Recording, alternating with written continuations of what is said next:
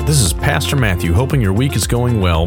We'll try some different formats with this, but to get this podcast going this week, I'd like to share some encouragement for you from God's Word to chew on before we gather to worship again this Sunday. We'll be taking a walk through Hebrews 10 19 through 25, so feel free to pause this and turn there if you have handy access to a Bible. But I'll go ahead and read the passage aloud too. This passage contains two theological truths to ground our practice, followed by three commands in light of that theology for us to consider. I'll tell you up front that we as believers tend to do pretty well at two of these commands, but we tend to struggle with a third. So, as part of our ongoing focus on the New Testament's vision of discipleship being the foundation of how we operate as a church, let's look at how this passage instructs us to live as a body in light of what Christ has accomplished for us. Go ahead and follow along as I read Hebrews 10 19 through 25. It reads, Therefore, brethren, since we have confidence to enter the holy place by the blood of Jesus, by a new and living way which he inaugurated for us through the veil that is his flesh, and since we have a great priest over the house of God, let us draw near with a sincere heart and full assurance of faith, having our hearts sprinkled clean from an evil conscience and our bodies washed with pure water. Let us hold fast the confession of our hope without wavering, for he who promised is faithful. And let us consider how to stimulate one another to love and good deeds, not forsaking our own assembling together, as is the habit of some, but encouraging one another, and all the more as you see the day drawing near.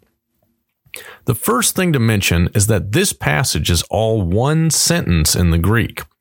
I don't know of a single English translation that doesn't put a sentence break between verses 22 and 23, but that's really unfortunate because it muddies the connection between the last two commands and the theology uh, and the one that command that precede them. The Bible could just give you commands by themselves, but almost all the time instructions are given for the church, there are theological foundations before them so that we obey them out of hearts excited to obey God because we see more of who He really is.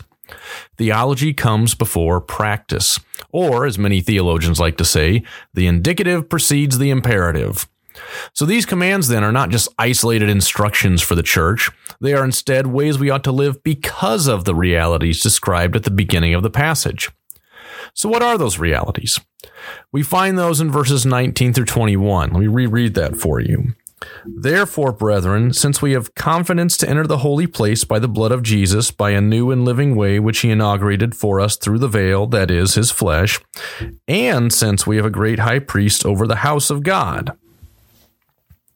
He starts with therefore because these two realities summarize two of the biggest truths that the first nine and a half chapters of Hebrews have been trying to prove. Specifically, number one, that we have access to God through the new covenant made possible because Jesus was the perfect sacrifice that never happened in the old covenant. Through all the Old Testament, God was completely unapproachable because of his holiness. You see that throughout the book of Exodus, for example, when God's presence leads the people as a pillar of cloud or fire, and then sits on the mountain with lightning and thunder, so that the people are rightly terrified to go near him and demand that Moses go to God for them. The Holy of Holies, or most holy place, where God's presence physically dwelt among the people, was blocked by, by a veil and only accessible one day a year by the high priest, and only after he went through very particular rituals to cover over sin. And even then, he had to obscure his view of the place with smoke so he wasn't killed for being a sinful creature in the direct presence of a completely holy God. All those Old Testament sacrifices were temporary coverings for sin.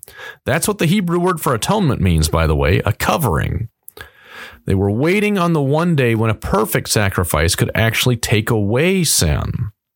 But God, by His grace, Christ's sacrifice on our behalf allows us to approach God in a way that would have been unthinkable to the ancient Israelites. Being in the new covenant with Christ means that God allows us into fellowship with Him without any fear of unworthiness, not because we're worthy in ourselves, but because He sees Christ's holiness instead. Now, the second truth from the rest of the book that we're reminded of here is from verse 21 that Christ is our great high priest. This means that we have someone who offered a perfect sacrifice of himself, by the way, and ministers perfectly, not like the high priest before him. Whose, first of all, sacrifices were not sufficient to truly take away sin. And second of all, they themselves were imperfect with varying degrees of faithfulness. Yet, this great priest can still fully sympathize with us and our weaknesses because he lived as a human being among us. He is the perfect priest who can both be completely acceptable before God, yet totally relatable to the people he represents to God. So, with those two truly awesome truths in mind, the author of Hebrews gives us three commands for ways we ought to live in light of these truths. The first one in verse 22 is that we ought to draw near with a sincere heart. And then it goes on to encourage us that we've been cleansed from sin. Now, we all know we're still not perfect on this side of heaven, but we should boldly approach God anyway, knowing that we are acceptable to Him because of Christ.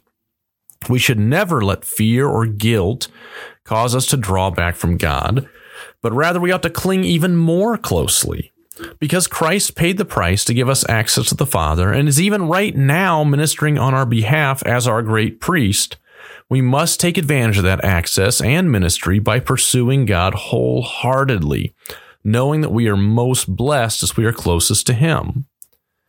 Now, the second command from verse 23 is that we ought to hold fast the confession of our hope without wavering, with the reassurance that He who promised is faithful. It's tempting to think that all this is too good to be true and worry that we'll find out we've been duped when we get to eternity. Or maybe we're tempted to think that somehow we can screw this up by our own failures. The fact is, however, that our confidence is in the blood and flesh of Christ from verses 19 and 20, meaning his sacrificial death and righteous life, respectively. So we celebrate a communion. Now, these are things that already happened in human history. We don't have to wonder if they will happen. They're already done deals.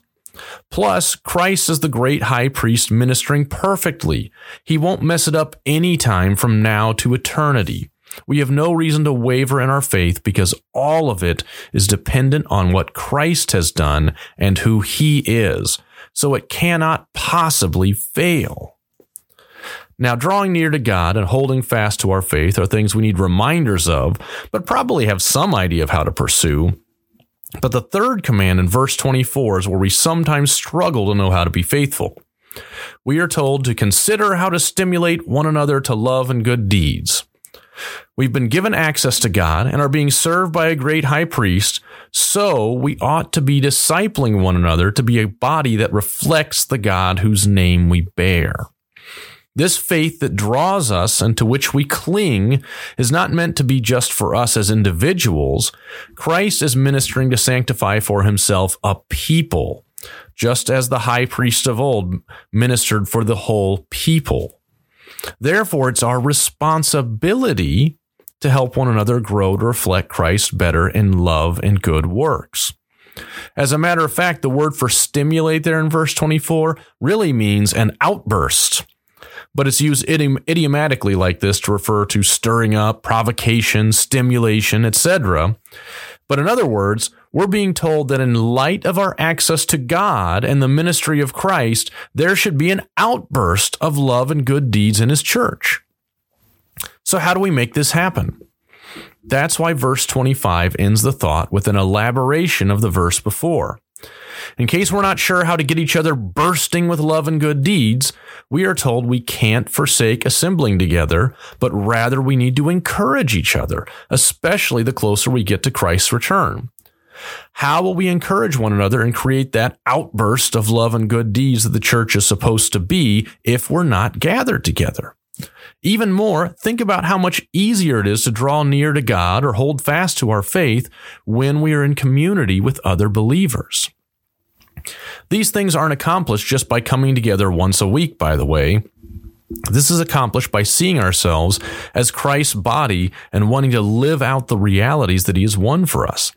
By instead of seeing this life as ours to live, seeing it as the arena God has given us to live out His priorities and purposes on earth.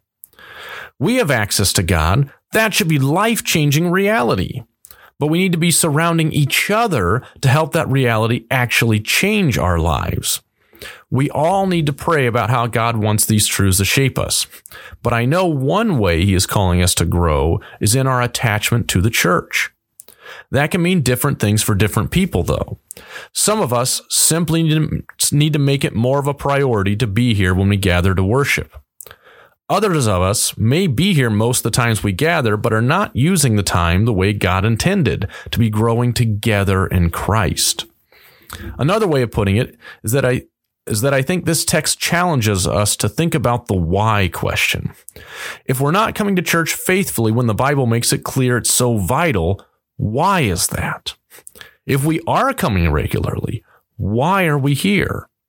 Are we fulfilling God's plan for us to be united in Christ and spurring each other on under the reality of what Christ has accomplished and is accomplishing for us? Or is there a selfish reason? Or maybe no reason at all, just our custom that we don't even think about.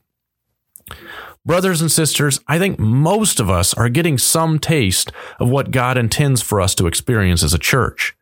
But I think all of us are guilty of letting the low bar of our culture's idea of all a church is allow us to settle for a ham sandwich instead of the big juicy steak God is trying to serve us. I'd encourage us all, myself included, to pray that God would soften our hearts to see how we can better live out what Christ has done and continues to do by drawing near to Him, staying strong in our faith, and growing closer together as a body. Thanks for listening. I pray it's been edifying. Check back next Wednesday for our next episode of Touchpoints.